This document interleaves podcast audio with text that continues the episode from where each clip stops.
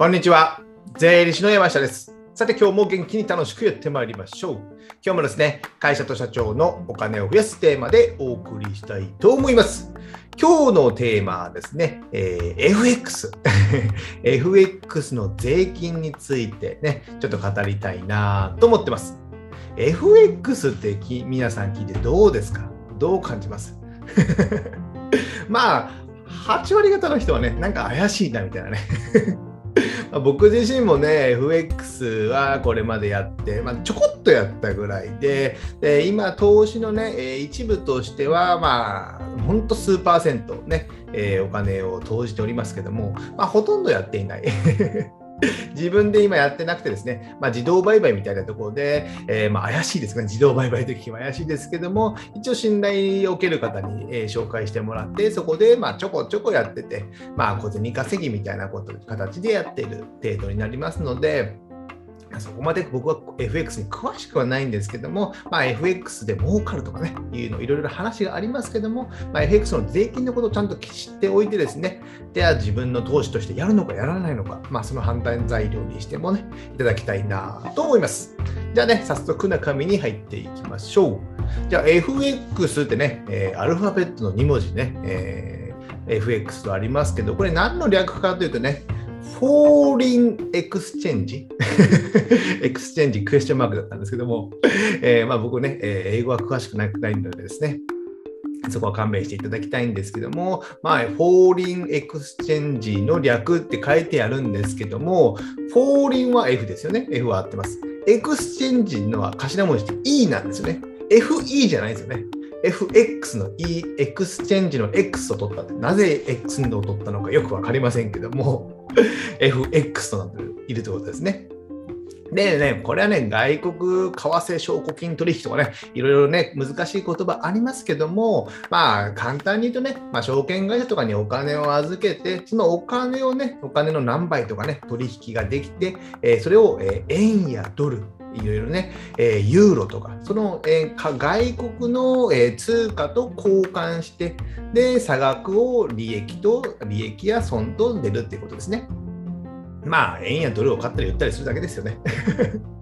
なので、まあ、その辺の相場がね、知ってる人はね、ある程度いいかもしれませんけども、まあ、今はね、結構円安になったり、10年ぐらい前だとね、えー80円台、70円台とかですね、えー、っていう時もありましたよね。そう考えると、まあ、1.5倍とかね、えーなってる、円安になってるみたいな感じになりますので、あの時に、えードルをいっぱい持って入れて、えー今持っていれば、だいぶね、1.5倍ぐらい資産は増えてるということになりますので、まあ、投資としてもいいんですけども、まあ、FX はね、普通ね、売買。まあね、短期間で売買するような形になるので、なかなかね、えー相場は読めないと思いますよね。わかんないですよ、やっぱり。プロでもなかなかね、えー利益を取るのは難しいと思いますので、えーまあ、皆さんやるかどうかは、えーあなた次第ということですね。僕はちょこっとかじってるぐらいです。じゃあ、この税金の部分ですね。FX の税金の部分を見ていくんですけども、えーこれね、個人でやった場合ですね。基本的には個人でやった場合を解説していきます。えー個人でやった場合は、基本的にはね、えー一律20.315%。細かいですね。細かい。復興税が0.315あるんですけども、基本はね、もう基本は20%と覚えておいてください。で安く20%。これね、日本の証券会社でやると20%の税金がかかるってことですね。で、確定申告して、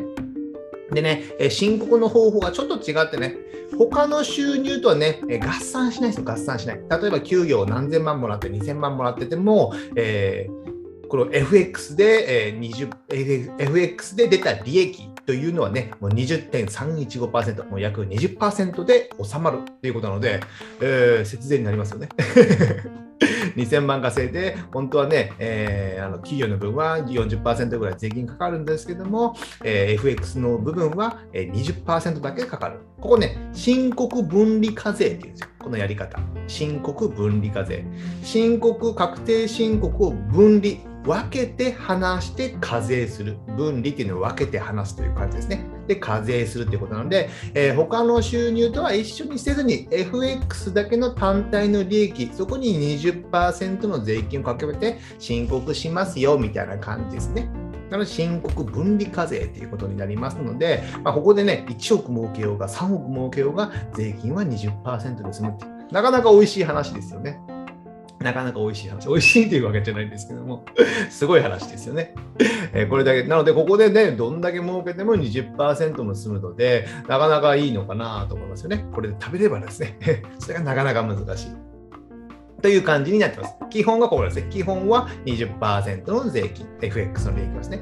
じゃあですね、この FX の、えー、それはね、国内の場合だったんですけど、海外口座っていうのもあるんですよ。海外口座、海外の証券会社の口座。僕がやってるのも、えー、海外の口座で、えー、インドネシアやったかな？よくわからない。そこの口座でやってるんですけども、海外口座の FX の場合は、さっき言った申告分離課税というのにはならずですね。まあ、他の州に先ほど言ったように2000万の給与があったら、その2000万の給与と合算して税金を計算する、この総合課税って言われてね、まとめて総合して、えー、税金をかけますよっていうことになって、えー、最低が15%から55%になるので、給与がある程度ね、高い方であればですね、この海外 FX っていうのはままとめて申告しなきゃいけないので、まあ、税金的には不利っていうことになります。ですので、まあ、僕自身のやってるのもまあ不利ではあるんですけども、まあ、そこでまあある程度利益が出ればいいじゃないですか。日本の口座であって利益が出ないよりも、まあ、日本海外の口座であって利益が出て、その分、まあね、数が10%の税金払ってもそれは仕方ないなと思いますので、僕は海外 FX 口座でやっているってことですね。まあ、ここはね、いろいろメリット、デメリットがありますので、その辺はね、自分がどうやるかっていうのをね、考えながらやっていただけたらなと思ってます。あとね、えー、海外 FX 口座と似たようなもので、あの外日本の外貨預金とかもするじゃないですか。なんとか A 銀行の日本円の口座と、まあ、外貨預金とかですね。で、それをね円、円からドルとか、円からユーロとかね、行ってる人は結構簡単にできるんですよ。同じ口座ないであればですね。なので、そこでね、えー、為替のね、FX じゃないんですけども、為替の利益が出たら、先ほど言ったように80円で買ってたドルがね、今交換すると115円とか、それぐらいですかね。それになるので、そこの出た利益っていうのはね、本当は申告しなきゃいけないんです。申告しなきゃいけない。これってね、申告してる人いるのかな？ここ不思議なんですけども、基本的にはね、ここもね、えー、総合課税になって、最低15%から55%の税金がかかるってことですね。ただね、そんなに利益も出ない、為替の利益ですと0.1円とか1円が何円とかね、差額が10円とか10円もならないんですよね。ですので、あんまりね、利益って少ないんですよ。少ないので、あの普通のサラリーマンの方とかね、1箇所から給与しかもらってない方とであれば、あの20万円以下であればね、確定申告不要という制度があるんですよ。年間20万円以下の利益であれば確定申告が不要という制度があるので、まあ、この制度を利用して、まあ、ほとんど申告せずに、えー、大丈夫なのかなと思いますので、ね、多額な、ね、利益が出た方はね、そこでは申告が必要ですので、そこはね、十分ご注意ください。じゃあですね、えー、その利益が出た場合は、まあ、申告しますよということなんですけども、まあ、赤字の場合もありますよね、赤字の場合。絶対ね、利益が出るわけではありませんので、赤字の場合っていうのはね、えー、赤字があったらですね、あの、損益通算できるのがですね、別のね、FX 口座とかも同じ収入、まあ、同じ所得の中ではね、えー、損益通算というのが可能なんですよ。A という口座で利益出てるけど、え B という口座では赤字でした。そしたらこの両方を申告して、プラスマイナスで計算して、税金を計算する。これ損益計算、損益通算ってことですね。で、まあ、似たような FX のね、オプション取引とカバードワラントとかね、先物とか、バイナリーオプション、CFD とかね、まあ、よくわかりません、これね。こういうね、FX と同じ所得内であれば、えー、赤字と黒字っていうのはね、損益通算が可能ですので、それは確定申告してあげるってことですね。で、赤字で申告して、赤字の損益通算をして、それでもね、赤字が残った場合、例えば A の口座では100万円利益が出ました。でも B の口座では300万円の赤字でした。その場合、損益通算するとマイナス200万残っちゃうじゃないですか。残っちゃいますよね。そのマイナス200万っていうのを確定申告すれば、3年間繰越控除が可能。ね、以前の動画でも解説したあの株で、ね、損失が出たら3年間繰越控除が可能って言ったじゃないですか。その分で可能なんですね。同じようにですね。これ、確定申告が必須になります。で、えー、まあ、注意点注意点としてはですね、その後に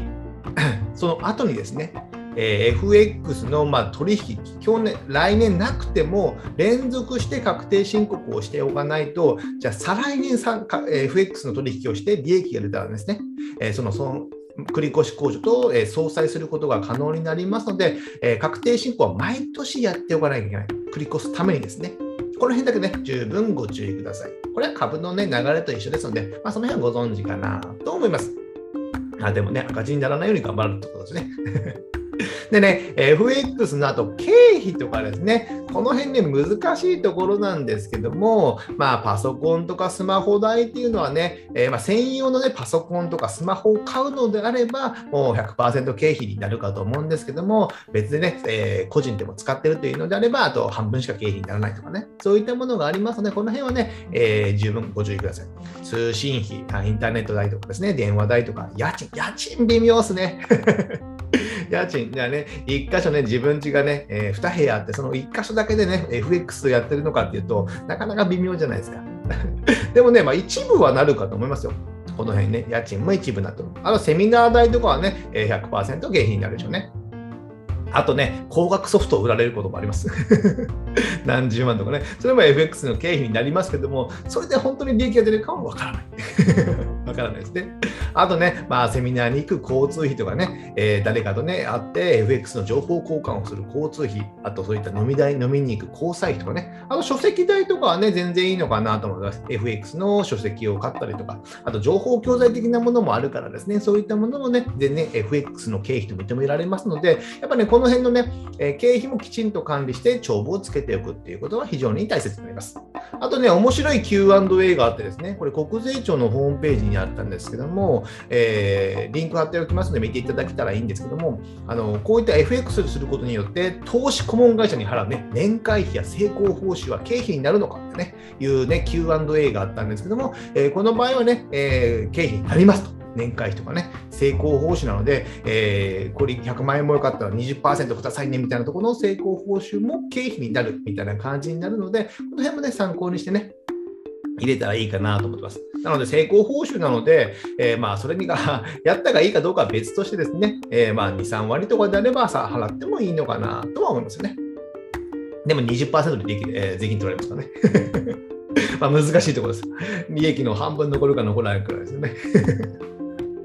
はい、あとですね、えー、今まではね、個人でやってた場合を解説したんですけども、法人でもね、FX 口座作れてね、できるんですけども、法人の場合まではね、えー、法人税の率がかかるので、利益が800万円までは25%。約ですね。で、800万超えた部分からは37%の税金がかかるので、まあ、日本でね、あのやる日本の証券会社でやる場合は、あの税金20%で済むじゃないですか。ですので、そう考えるとね、個人でやった方が済むのかなと思います。逆にね、海外口座、僕みたいに海外口座やってる場合は、あのー、ね、青天井に55最大55%かかってくるので、まあね、えー、法人でやって、なので僕今やってるのもね、一旦ちょっとね、手仕舞いして、法人口座に切り替えようかなという、まあ、検討中です。なので、まあ、1年ぐらい様子見して、え利益の出具合をちょっと考えていこうかなと考えております。でね、えー、法人の場合にさ、えー、この最低税率の25%で済む場合がある。で、海外口座だとですね、そういうこともありますし、他の事業をやってたらね、他の事業で赤字を掘っちゃったけど、えー、FX で利益が出ちゃいましたっていうのはね、そしたらね、そこの損と利益をね、えー、相殺して申告することが可能になるので、そういったのは法人では有利ですよね。で、法人で出た利益っていうのは、まあ、家族とかにね、えー、所得の分散、あんまり大きな声では言えませんけども、家族に所得分散できたりして、いろんな経費をね、法人であればつけることも可能ですので、そこができる。えー、あと、時価評価とかね、まあ、しなきゃいけないんですけど、まあ、この辺はそんなにないかなと思います。ただね、法人を作った場合っていうのは、あの設立費用ね、法人を作る場合の設立費用、あとランニングコストね、えー、管理コストっていうのはやっぱかかるんですよ。えー、特によくによくあるのが、まあ、顧問税理士報酬ですね。じゃあ、個人の場合はね、自分でちゃちゃっと計算して申告できるんですけども、法人の場合っていうのはね、やっぱね、税金の申告というのは面倒になりますので、じゃあ、顧問税理士さんにね、えー、10万も20万も年間払ってね、してもらって、そこまで法人作るのかっていうのもありますので、そこら辺をね、えー、経費と見合いして、どれだけ経費が見合うのかっていうのをね、考えて法人作って、作ったらいいのかなと考えております。じゃあですね、えー、あの、投資としてじゃあそもそも論ですよ。今更話せないみたいな感じなんですけど、投資として FX はどうなのか、ね、FX どうなのか、じゃあ山下君がね、じゃあ他の人に勧めるかっていうとね、えー、答えを言うと、勧めません。僕はね、ちょっと遊び感覚の感じで投資は少ない金額の少額でやってますので、やっぱね、リスクは高いですよ、リスクは高い。例えば100万円預けたその100万円の3倍とか5倍の、ね、取引でね、FX をするんですよね。300万、500円とか、500万とかですね。で、赤字になったらね、え追加でお金を入れなきゃいけないとかね、いろいろね、えー、利益が出た場合はいいんですけども、損した場合もリスクが高いですので、やっぱね、僕はあんまりお勧めしないです。で、あの、為替ってね、もう20、365日24時間動いてるわけなんですね。動いてると思いますよ。動いてるので、まあ、やろうと思えばいつでもできる。それは、ね、メリットではありますね。じゃあサラリーマンの方が会社以外、会社以外の土日とか、え夜とかでもね、FX の取引ができるのであればですね、え、副業としてもね、時間が有効に使えるじゃないですか。いつでもできるからですね。でもね、逆にその分ね、気が休まらないですよ。なんか下がってるよみたいなね、下がってるって、まあ、円高円安と別の話なんですけども、まあ、じゃあ自分が損が出てるでね、えー、損が出ていつ売ろうかね、損切りしようか悩んでる、でも逆に上がるんじゃないかみたいな、そわそわして、じゃあ寝れますかっていうとね、えー、なかなか寝づらいんじゃないですか。なので僕的にはそれがストレスになってしまいますので、気が休まらないので、あんまりやらないっていうことですね。でね、まあ、高額ソフトウェアを売り込んでね、30万、50万ソフトを買って、これでこのパソコンでやりましょうみたいなね、ちょっと若干怪しいものも多いですよね。FX と検索すると怪しいサイトが結構たくさん出てきます。なので、やっぱ怪しく見えますので、僕的に、ま、怪しいから悪いっていうわけではないんですけども、まあ、リスクがちょっと高めで、ね、えー、で、気が休まらないので、僕はね、FX としては、FX を、まあ、本ちゃんのその副業とか、えー、事業でやるっていうことはないってことですね。えー、片手間でちょっとその自動売買なので別にね、えー、チャートを別に僕が分析する必要もないので、えー、数字が上がってきたのを見てるだけということになっております。じゃあ最後ね、えー、FX の ことをまとめますと、FX の税金というのはね、まあ、約20%と低いですので、ここね、投資としてはね、まあまあいいのかなと思ってます。でも海外とかは違いので、ちょっとそこは十分ご注意ください。あと赤字の場合は繰越控除ができたりとかね、経費のね、知識っていうのをね、えー、最低限知っておくことで、あ、ここの分もっと経費になるんだっていうことでね、せっかく利益出ても、あの経費を付け忘れすると税金が、ね、多額に払わなきゃいけない形になりますので、そこはご注意ください。えー、そもそも論なんですけども、まあ、FX は投資としては、えー、僕はあんまりお勧めしていません。やっぱこの情報ね、知っておかないと、なんか儲かるだけでやってしまったらね、えー、最終的に損したっていうことになりますので、まあ、税金がこれぐらいかかって、でもあんまりお勧めはしておりませんので、まあ、自動売買もちょっと怪しいですよ。ですので、まあね、えー、遊び程度でやれる範囲であればいいのかなと考えております。じゃあ今日はですね、FX の投資の税金について解説しました。じゃ最後ですね、告知といたしまして、僕はですね、こういったお金や税金の話をですね、今、ブログでまとめて配信しております。こちらね、過去の音声や動画をね、まとめてですね、今テキストに、えー、テキストで書いておりますので、えー、なんかね、調べたい、再度ね、勉強したいという方はね、ここの、検索窓で、検索していただければですね、え過去の動画とかも上がってきますので、こちらをね、えーご参考にしていただけたらなと思います。あとですね、Amazon の電子書籍である Kindle ね、Kindle で電子書籍を出版しております。えー、決算書関係の本が主になりまして、まあ、中小企業の、決算書の見方とか考え方、基本的な経費の使い方っていうのをね、書いておりますので、こちらですね、Amazon の Unlimited、Kindle Unlimited のそういうサービスであればですね、僕の本すべて無料でダウンロードすることができますので、ぜひ読んでいただけたらなと思います。じゃあ今日はこれぐらいにしたいと思います。では次回。またお会いしましょう。さよなら